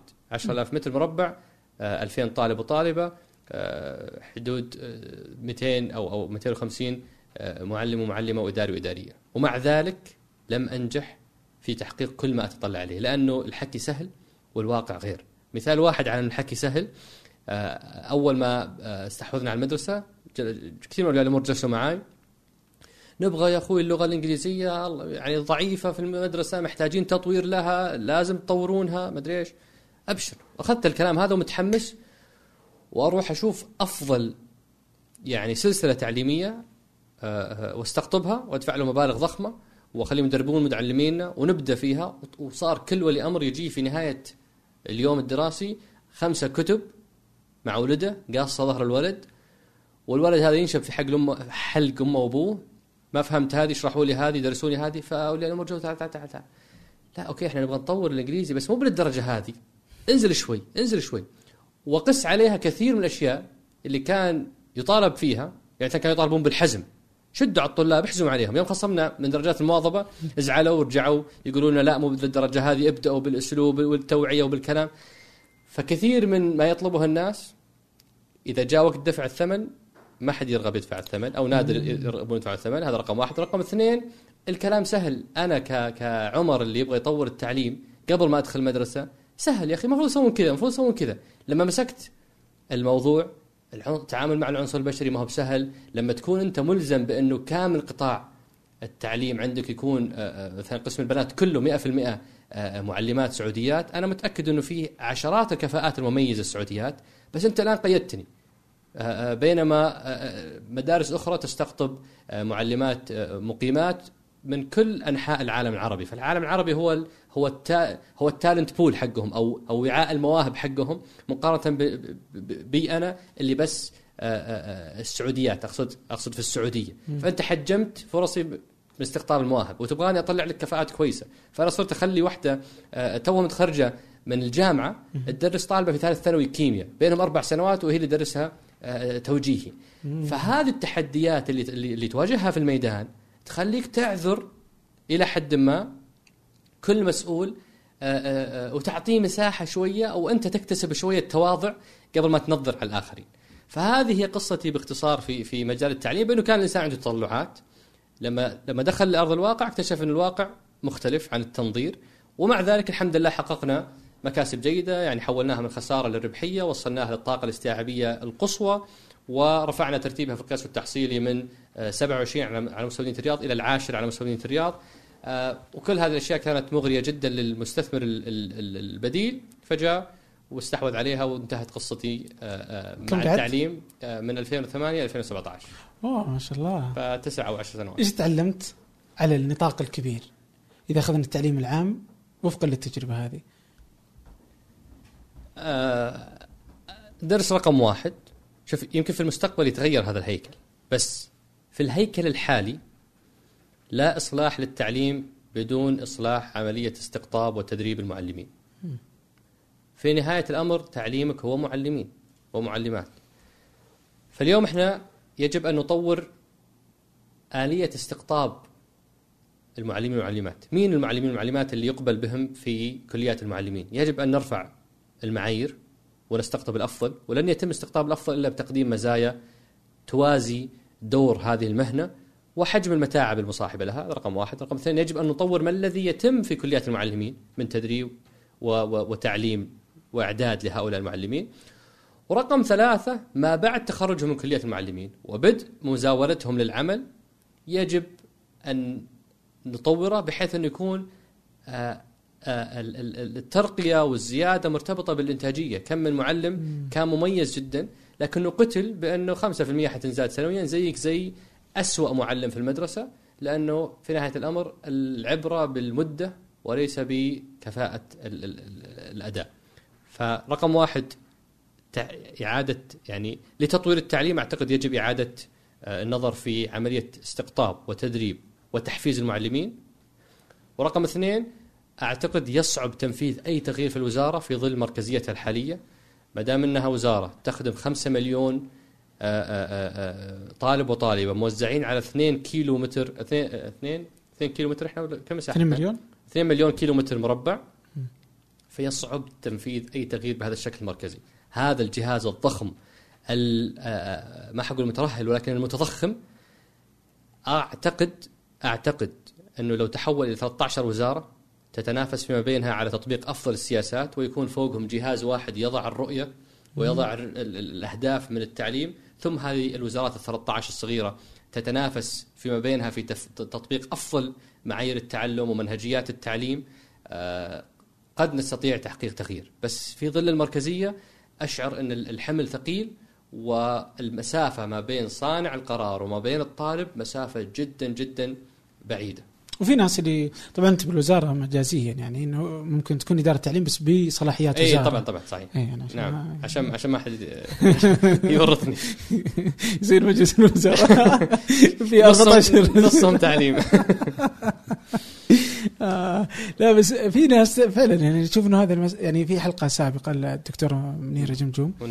وفي حلقة كذلك على ثمانية ثلاثة ارباع ل آه، آه، إبراهيم إبراهيم إبراهيم آه، مش- مشاري الابراهيم نعم آه، فيتكلمون عن هالمفاهيم في بعضهم ينزل حتى من إنه إدارة التعليم لما تصبح هي مسؤوله عن المنطقة إنه يجب إنه يتمكن حتى مدير المدرسة يعني إنه يمكن من قدرته في في في إنه صناعة آه، شكل معين للمدرسة فيكون نعم. عنده قرارات يقدر. يغير فيها ويضبطها كذلك برضه هو الأكثر ازعاجا هذه نقطة اللي تصير حتى في كل الحكومات يعني أتوقع أو في أغلبها اللي هي إنه موظفي الحكومة سوى أقل شيء ممكن مطلوب منه. نعم. فهو بياخذ نفسه زي زي الباقيين صحيح. ما حد بيسوي له شيء ولا شيء زي بس إذا بدأ يبدع بدأ يبتكر ويسوي أشياء جديدة فاذا المعلم بدأ يطلع عن الإطار الموجود له سواء أو حتى الدكتور في الجامعة فجاء يسوي أشياء كثيرة فبتبدأ بتطلع معه أخطاء. فممكن يعاقب فالعقاب وارد لأنه ممكن يغلط. نعم. وإذا ما غلط وصار تمام ما بيصير له ولا أي شيء. صحيح. يعني ما في أي محفزات إنه يسوي شيء صح. بل بالعكس العراقيل وال- والعقبات قد تكون أكثر. إيه فهذا أمر آه، مزعج. طيب هذه نقطة التعليم، في نقطة سابقة برضو أي. أنت قلتها. يعني أن التعليم هذا جزء من أجزاء الرؤية المهمة. نعم. في البطالة، اي يعني نقدر نشوفها ونجي نقول أوكي الرؤية الحين لها ثلاث سنين البطالة. يعني ما تغيرت يعني. البقاله زادت. مم. آه. البقاله البطالة زادت. إحنا إحنا لما انطلقت الرؤية كانت يعني البطالة أسوأ يعني. 11.6 مم. آه آخر تقرير كانت 12.7 آه ملف البطالة مثلا من الملفات اللي مر عليه أربع وزراء في أربع سنوات بمعدل وزير كل سنة بدأ بعادل الفقيه ثم فرج الحقباني ثم آه علي العطية اسمه علي العطيه. أعتقد دكتور علي والآن أحمد الراجحي فهذا مؤشر بالنسبة لي من المؤشرات إنه هذا الملف مو قاعد يمشي. مم. آه، يعني هذا هذا استنباط شخصي ولا أعلم. قد يكون تحليل خطأ. بس لما تغير وزير أربع مرات في وزارة فهذا معناته الأمور ما هي ماشية بشكل آه، مرضي. لما تنشأ هيئة لتوليد الوظائف ومكافحه البطالة ثم تلغى فمعناته إنها ما قامت بدورها المطلوب. آه، وهكذا العديد من ال- الأمور اللي مرتبطة بهالملف تشعر إنها لسه ما قطعت شوط. أنا ما زلت صراحة لا أعلم كيف سيتم حل تحدي البطالة. آه، لست خبير في هذا المجال ولكن سأستند إلى مقولة لغازي القصيبي الله يرحمه آه، نغفل عنها كثيرا. يقول غازي القصيبي بأنه في أشياء كثير لازم نسويها ولكن آخر السطر نقطة يعني الكلمة اللي بعدها نقطة. لن تحل مشكلة البطالة ما لم ينمو الاقتصاد بنسبة أكبر من نمو السكان. إحنا عندنا اقتصاد نمو طفيف لأنه لأن إحنا معتمدين على النفط وعلى الإنفاق الحكومي وعندنا يعني شعب نسبة النمو فيه عالية جدا. حسب تصريح وزير الإسكان زاد زادت نسبة المواطنين 50% في آخر 15 سنة. 300 ألف تقريبا يتخرجون سنويا آه، آه، من الثانويات أو من الجامعات. فإحنا نتكلم عن يعني سوق العمل يدخلها العديد أو, عشرات عدد ضخم من, الناس. الاقتصاد ما هو قاعد ينمو بنفس هذا المقدار فلن يتم خلق آه، وظائف كافية. في ناس تقول طيب يا أخي المقيمين اللي موجودين في القطاع الخاص. مم. أنا أقول نعم نحتاج أن نقوم بعملية توطين كبيرة. ولكن خلينا ناخذ الأرقام بكل بساطة. عندنا اليوم قرابة 8 أو 9 مليون مقيم في القطاع الخاص. اللي رواتبهم فوق ال 10000 أو اللي عفوا اللي رواتبهم فوق 3000 آه، آه، حدود المليون. فهذه وظائف قابلة للتوطين. اللي أقل من 3000 ما أعتقد أنه هذا طموحنا. فإحنا نتكلم عن حدود مليون وظيفة يمكن توطينها. هذه حسبة بدو زي ما يقولون. لأنه في تخصصات نادرة في تخصصات في مناطق نائية ما حد يبغى يشتغل فيها. فيعني في الواقع هذا الرقم لا يمكن توطينه بس خلينا نقول يلا بنوطن كل هالمليون. عندنا حدود مليون 200 ألف عاطل أخذناهم حطيناهم هنا. هذا كلام غير منطقي بس لنفترض أنه صار. حلينا مشكلة المليون و200 طيب السنة الجاية السنة اللي بعدها ولدي ولدك الأجيال. الجاية. فأصل المشكلة جذر المشكلة هو أن اقتصادك غير قادر على خلق الوظائف المناسبة للسعوديين. يعني إحنا في الطفرة. خلقنا عشرات الوظائف بس أغلبها ما راحت للسعوديين. فهذه مشكلة في, في, في هيكل اقتصادك ومشكلة في تشريعاتك. اليوم قاعدة وزارة العمل تأخذ خطوات جيدة توطين قطاع التجزئة توطين تأجير السيارات في عدة خطوات لكن هذه كلها تراها وقتية. ما لم ينمو اقتصادنا بنسبة أكبر من نمو السكان لن تحل هذه المشكلة. وأعتقد أعتقد أن محاولات خلق واختراق قطاعات جديدة مثل التعدين التصنيع العسكري السياحة الترفيه الرياضة إعادة التدوير الخدمات اللوجستية. فتح ومحاولة اقتحام هذه القطاعات وتنميتها وخصوصا الصناعة هي التي قد توجد حل آه، آه، آه، مستدام لتحدي البطالة. هذه كلها فرضيات نابعة عن اجتهاد شخصي ليست يعني ليست بالضرورة صحيحة. لأني ماني مختص صراحة مم. طيب أنت اليوم آه، تتحدث عن آه، الرؤية بشكل كبير ومهتم جدا فيها مراقب نعم. لمشهد الرؤية يعني نعم وفي السناب شات موجود بهذا الشكل يعني جالس أنت يعني تنشر الأشياء دائما عن الرؤية حديثك آه، في صحيح. سناب شات كونك قريب كذا كيف تشوف الرؤية من من الداخل يعني آه، أنا أعتقد الرؤية لو بنلخصها هي عبارة عن تحديات تواجهنا قاعدين نحاول نحلها إسكان بطالة تعليم صحة وفرص غير مستغلة جالسين نحاول نستثمرها. هذه هي الرؤية باختصار. يعني لما تتكلم عن أربعة تريليون ريال معادن موجودة في باطن أرضك هذه فرص هائلة غير مستغلة. لما تتكلم عن موقع استراتيجي خرافي بين ثلاث قارات ووجودك على أهم المعابر المائية ووجودك على ساحل طويل جدا البحر الأحمر تمر فيه 13 ولا 12% من التجارة العالمية ولا تقدم إلا صفر من الخدمات لهم هذه فرص مهدرة. لما يكون عندك آه، آه، آه، جزر ساحرة جدا أنا رحت بنفسي وسبحت في في أملج وشفت فيها بدون مبالغة أجمل من اللي شفته في شرم الشيخ وشيء يماثل اللي شفته في المالديف بدون مبالغة. هذه هذه هذه املج وصورتها ونزلتها آه، شاركتها مع الناس. فهذه كلها فرص معطلة. لما تكون أنت ثالث أكبر منفق على القطاع العسكري و2% فقط هي نسبة المحتوى المحلي هذه خسارة هائلة وفرصة هائلة مهدرة. لما يكون جل مجتمعك شباب أكثر من 70% من من من مجتمع شباب ولا توفر خيارات ترفيه محلية يصبح السياحة والترفيه واحدة من أهم مصادر دخل دول مجاورة قامت بس على السياحة السعودية. هذه كلها فرص مهدرة، فلو أبى الخص وأبسط الرؤية حقول هي عبارة عن تحدياتنا اللي لم نستطع معالجتها في الماضي قاعدين نحاول نعالجها بطريقة مختلفة وفرص ضائعة لم نستثمرها في الماضي قاعدين نحاول نحسن استثمارها. طيب هل آه، تقابل مسؤولين في الفترة اللي فاتت؟ آه، يعني في البداية آه، لا.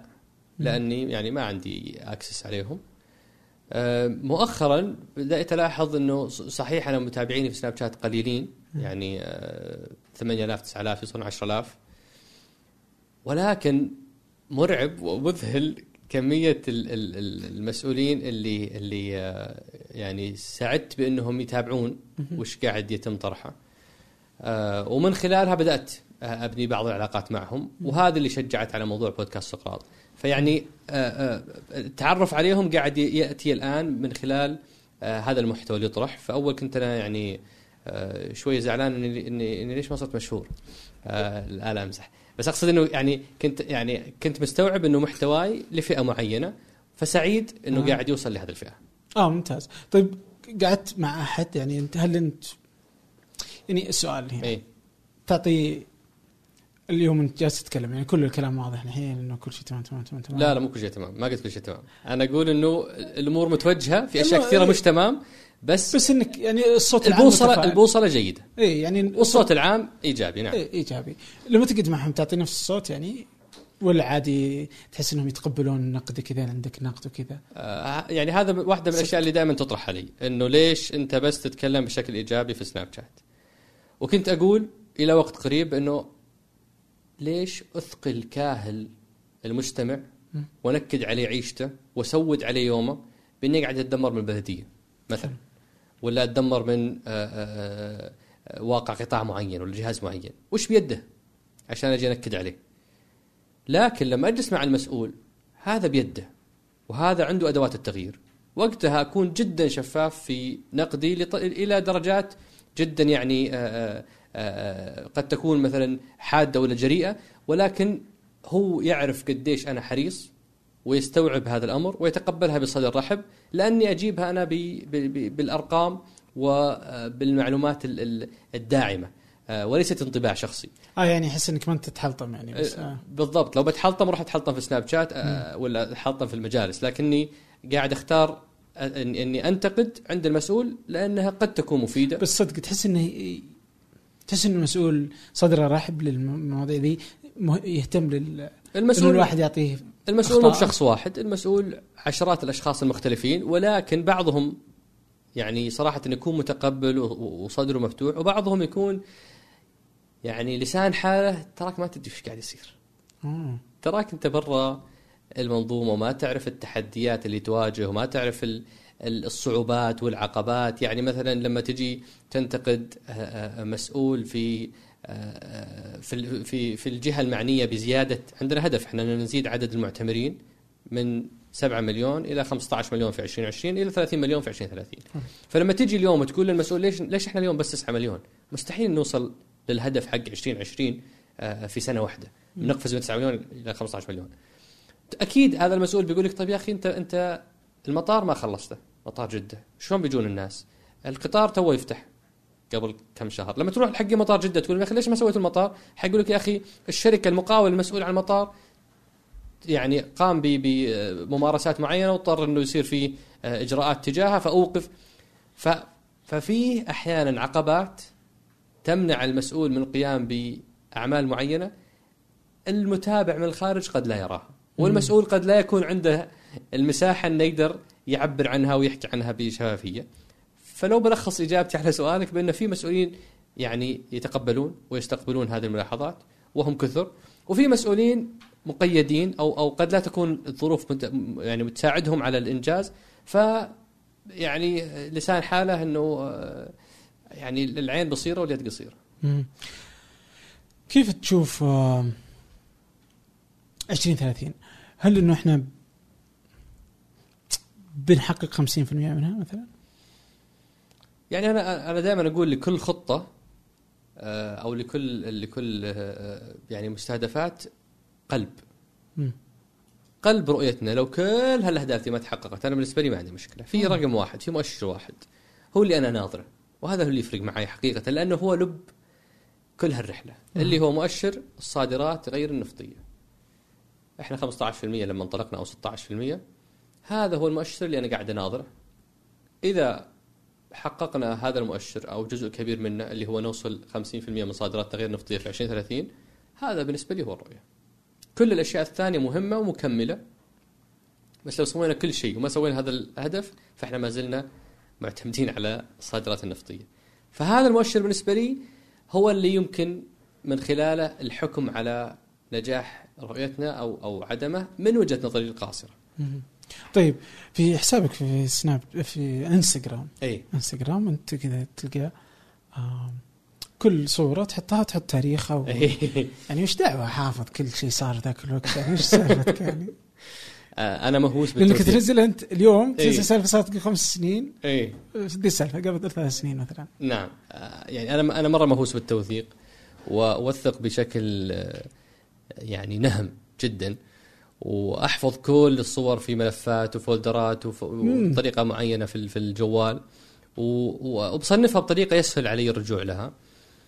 و بعد فترة طويلة لاحظت إنه مثلا في سناب شات البعض أحيانا يسأل طيب يا أخي صار لي ثلاث شهور أتابعك؟ والله ما أعرف من أنت. ولا أعرف حتى وش اسمك؟ وش تشتغل؟ وش تسوي؟ فأقول له صراحة أنا سناب شات بالنسبة لي بدأ الناس وتعرفوا علي كمحتوى. ما هو بالشخصي ما أبغى أحوله إلى حساب شخصي. ففتحت حساب الانستغرام عشان يكون هو ال- الجانب الشخصي وحتى أنشر جزء من هذا المخزون الضخم من الصور اللي عندي. في هاشتاج حكاية صورة. والشيء الجيد إنه أنا مصنف أو أو أو حافظ هذ- هذ- هذه الفايلات كلها بتواريخها فيسهل علي معرفة التاريخ والتقنية سهلت علينا. فأنت لما تسوي download للصوره يطلع لك فوق تاريخ التقاطها فهذا يسهل الموضوع. أما حكاية الصورة نفسها فهي آه، آه، شرارة. يعني أنت لما تبدأ بمعلومة في مجلس ولا سالفة تلاقي الناس قاعدة آه، اللي شاركتك هالذكرى تساعدك في استحضارها. على سبيل المثال نزلت صورة ل آه، جائزة للتشجيع على على الإقلاع عن التدخين سويتها في الشركة. وبعد وبعد فترة يعني تم تكريم عدد الموظفين وجزء منهم اقلع أقلعوا عن التدخين. نسيت الموقف هذا ومرت الأيام. قبل هالكلام قبل آه، قبل عشر سنوات. مرت الأيام زارنا في المكتب شخص فجأة الوالد يكلمني. عمر في واحد يبيك تعال المكتب. قلت سم رحت له المكتب. والله إني ما, ما أذكره. سلم علي قال أنت قدمت لي أعظم خدمة في حياتي. مم. كلام كبير من واحد بمقام والدك كبر كبر يعني كبير في السن. قلت له ليش يا عم؟ قال تذكر لما سويت مسابقة الاقلاع عن التدخين؟ لموظفين الشركة أنا كنت من اللي شاركوا فيها وفزت في هالمسابقة. أو أو يعني نجحت في البرنامج اللي كنا مسويين برنامج تجي مكافاه التدخين تفحصهم تسوي لهم برامج معينة وتشجعهم بعدين بعد فترة معينة يأخذ مكافأة مالية إذا واظب على الإقلاع عن التدخين. فيقول هذه غيرت حياتي تماما ونظرة أولادي لي ويعني تغيير حقيقي لكل حياتي. وكتب لي إياها آه، قلت له باخذ معك صورة سيلفي ما دام إنك ذكرت هالقصة. فكتب هالكلام في ال business card حقه واعطاني اياه. مم. هذه سوت الشرارة حقت الحدث هذاك. فرجعت بحثت في الصور اللي عندي لقيت آه، ال- ال- ذاك اليوم. آه. ولما نزلتها واحد من الموظفين الآخرين تفاعل ورجع يعني شارك في هذا الموضوع. ف فأغلب الحكاية هي نتيجة شرارة آه، آه، في مجلس ولا في في سالفة ولا في Day One أو أو تطبيق حفظ المذكرات. آه، آه، تخليك تسترجع القصة وبعدين عاد آه، تحطها في هاشتاج حكاية صورة وتنشرها في الانستغرام. طيب ليش عمر مهتم بالتوثيق؟ يعني تشوف أنت اليوم مثلا الرؤية مهتم بتوثيقها. مثلا. وحياتك الشخصية برضو مهتم بتوثيقها. صحيح. فواضح إنه إذا في شيء كذا يجمع الجامع لعمر نعم. التوثيق. يعني وش سر الاهتمام؟ يعني ماذا تعتقد انه لماذا تعتقد إن التوثيق مهم أصلا لحياتك؟ والله سؤال جيد. كل أسئلتي جيدة ترى. إي والله. أعتقد إني أفزع من من الفقد أو من ال- الشعور بعدم ال- الامتلاك. أشعر إن ذكرياتي هذه أملاك وعدم ال- الحفاظ عليها وترتيبها بشكل يسهل الوصول لها يجعلني لا أملكها. وهذا شعور مزعج بالنسبة لي. آه، مريض شكلي والله أو يعني مهلوس. بس إني يعني فعليا أستمتع بحفظ هذه الذكريات ورصدها وتوثيقها و آه، وأرجع لها بين فترة وفترة. يعني آه، آه، أظن الشعور بحب الحفاظ وامتلاك هذه الذكريات وعدم فقدها. مع إني ترى ماني من الناس اللي مأسورين للماضي ودائما. يعني مرتبط فيه ولكن في هذه الجزئية شكلي شكلي شكلي عشان عشان ما أبغى أفقدها. مم. يبدو ذلك أوكي طيب لو بقي لك آه، من العمر سنة اي وين بتقضيها يعني؟ مع من؟ وين يعني مثلا؟ شو السؤال هذا؟ سؤال صعب أول كانت خطط ال- التقاعد حقتي يعني آه، كانت في في قرية فرنسية آه، جميلة كذا رايقة أحبها اسمها فرنيه جنب آه، جنيف كنت كذا يعني ريف جميل وهادي ورايق وبعدين في 2014 رحت آه، ثلاث شهور لغة في في آه، في كاليفورنيا وسكنت في ايرفاين مم. فعشقتها وقلت خطط التقاعد إن شاء الله تكون هناك وما زلت أبحث عن ال- ال- المدينة المثالية يعني جزر أملج على فكرة الحست يعني والله عقلي. وقد تكون إذا إذا تطورت وصارت متاحة ممكن الواحد ياخذ له هناك آه، جزيرة ويتقاعد فيها. آه، لا أعلم صراحة لا أعلم أين أريد أن أقضي آخر سنة بس أعدك آه، لما يكون باقي لي سنة وأكون عارف هالشيء حقدر أختار الخيار السليم إن شاء الله. يعني لو الواحد يعرف يعني لو الواحد يعرف. آه هذه آخر سنة له يعني آه تغيرت أمور كثيرة. طيب آه يعطيك العافية والله. آه شكرا جزيلا يعني آه لقبول الدعوة الجيه. آه كرمتني بوقتك. طبعا تحدثنا عن أمور كثيرة كل ما تحدثنا عنها بحاول انه تكون في عادة انسى نساي شوي مم. بس إنه اضطر نسمعها من جديد يعني والشباب ما يقصرون حقيقة يعني. آه فبنحطها في وصف الحلقة. و إيه آه في بودكاست سقراط بودكاست منافس أحيي فيك الروح الرياضيه. شكرا آه، حبيبي. إحنا كتأكيد ترى جنبك. لا يعني لما. لما لما تعلن لنا ترى يعني لا أنت بالعكس قاعد والله تطعم كتأكيد. أنا أحبك كمحاور صدقا يعني شكلك ما حبيتني كم- كضيف. أوه لا والله هذا يعني إيه لا إيه ناخذ ونعطي ناخذ ونعطي يعني بالذات لما يعني تعيد اللقاء معي مرة ثانية. لا والقيود تسوي مرتين. لا القيود اللي أنت حاطها عليه بعد مشكلة. آه آسف آسف إيه. جدا. لكن يعني إذا يسمع أي أحد فهو آه، ويكون هو ضيف مستقبلي عند عمر. أوكي. ضع القيود اللي تبغون. يعني لا لا تستحون. تخربهم علي لا لا تخربهم علي يعني إذا يقيدني خلاص. يعني يمديكم تقيدونه لأنه ما يقدر يرفض يعني. ف يعطيك العافية.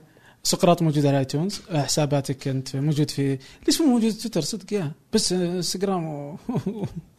وسناب. تويتر مجتمع قاسي شوي يعني. آه. و... و... ويصعب أن تقول يعني أو يصعب أن تذكر فيه شيء وتكون مطمئن إنك للأبد لن تحاسب عليه.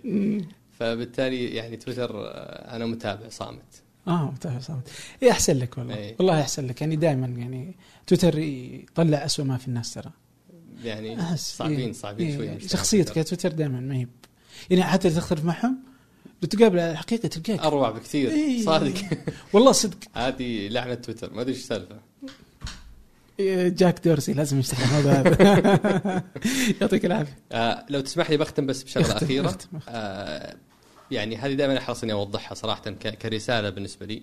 لما نتفائل ب- آه، بالمستقبل أو لما نتكلم بإيجابية عن الواقع هذا لا يعني ابدا خلوه من آه، من أخطاء أو فرص تصحيح أو ملفات يعني كلها مكتملة. لا في الكثير من آه، ما يمكن عمله بشكل أفضل من وجهات نظر متعددة. آه، بس هذا لا يلغي الأمل أو التفاؤل بتجربة ناجحة.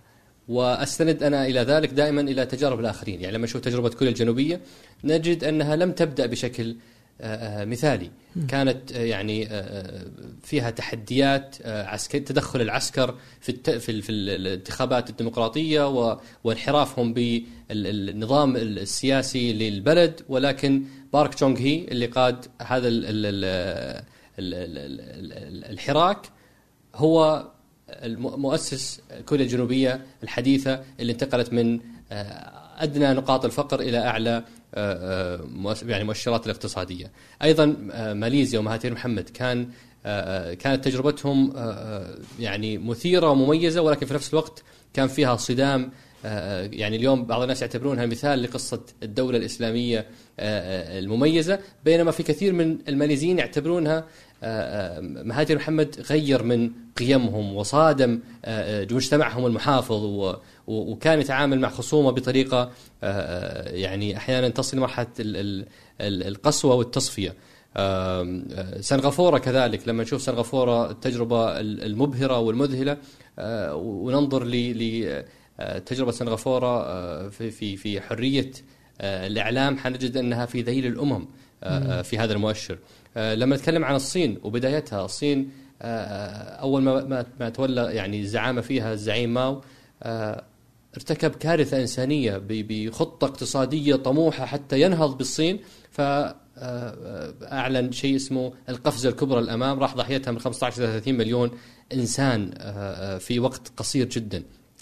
ولما نتكلم عن كذلك تجربة التخصيص في روسيا بعد ما انهار الاتحاد السوفيتي حنلاقي حنلاقيها تمت بطريقة فيها فشل وفيها آه، فساد عالي جدا، كل هذه الأمثلة ليست للثناء على هذه العيوب أو الثغرات بقدر ما أنها لتوسيع المدارك بأنه التجارب الناجحة لم تكن مثالية ولم تكن كاملة.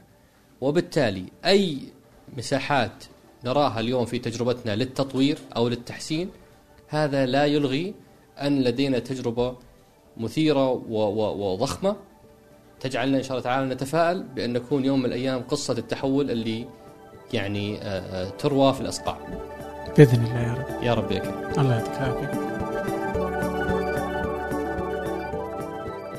شكرا لكم شكرا لعمر. هذا فنجان أحد منتجات شركة ثمانية للنشر. ننتج كل الإنتاج بحب من مدينة الرياض. الأسبوع المقبل ألقاكم.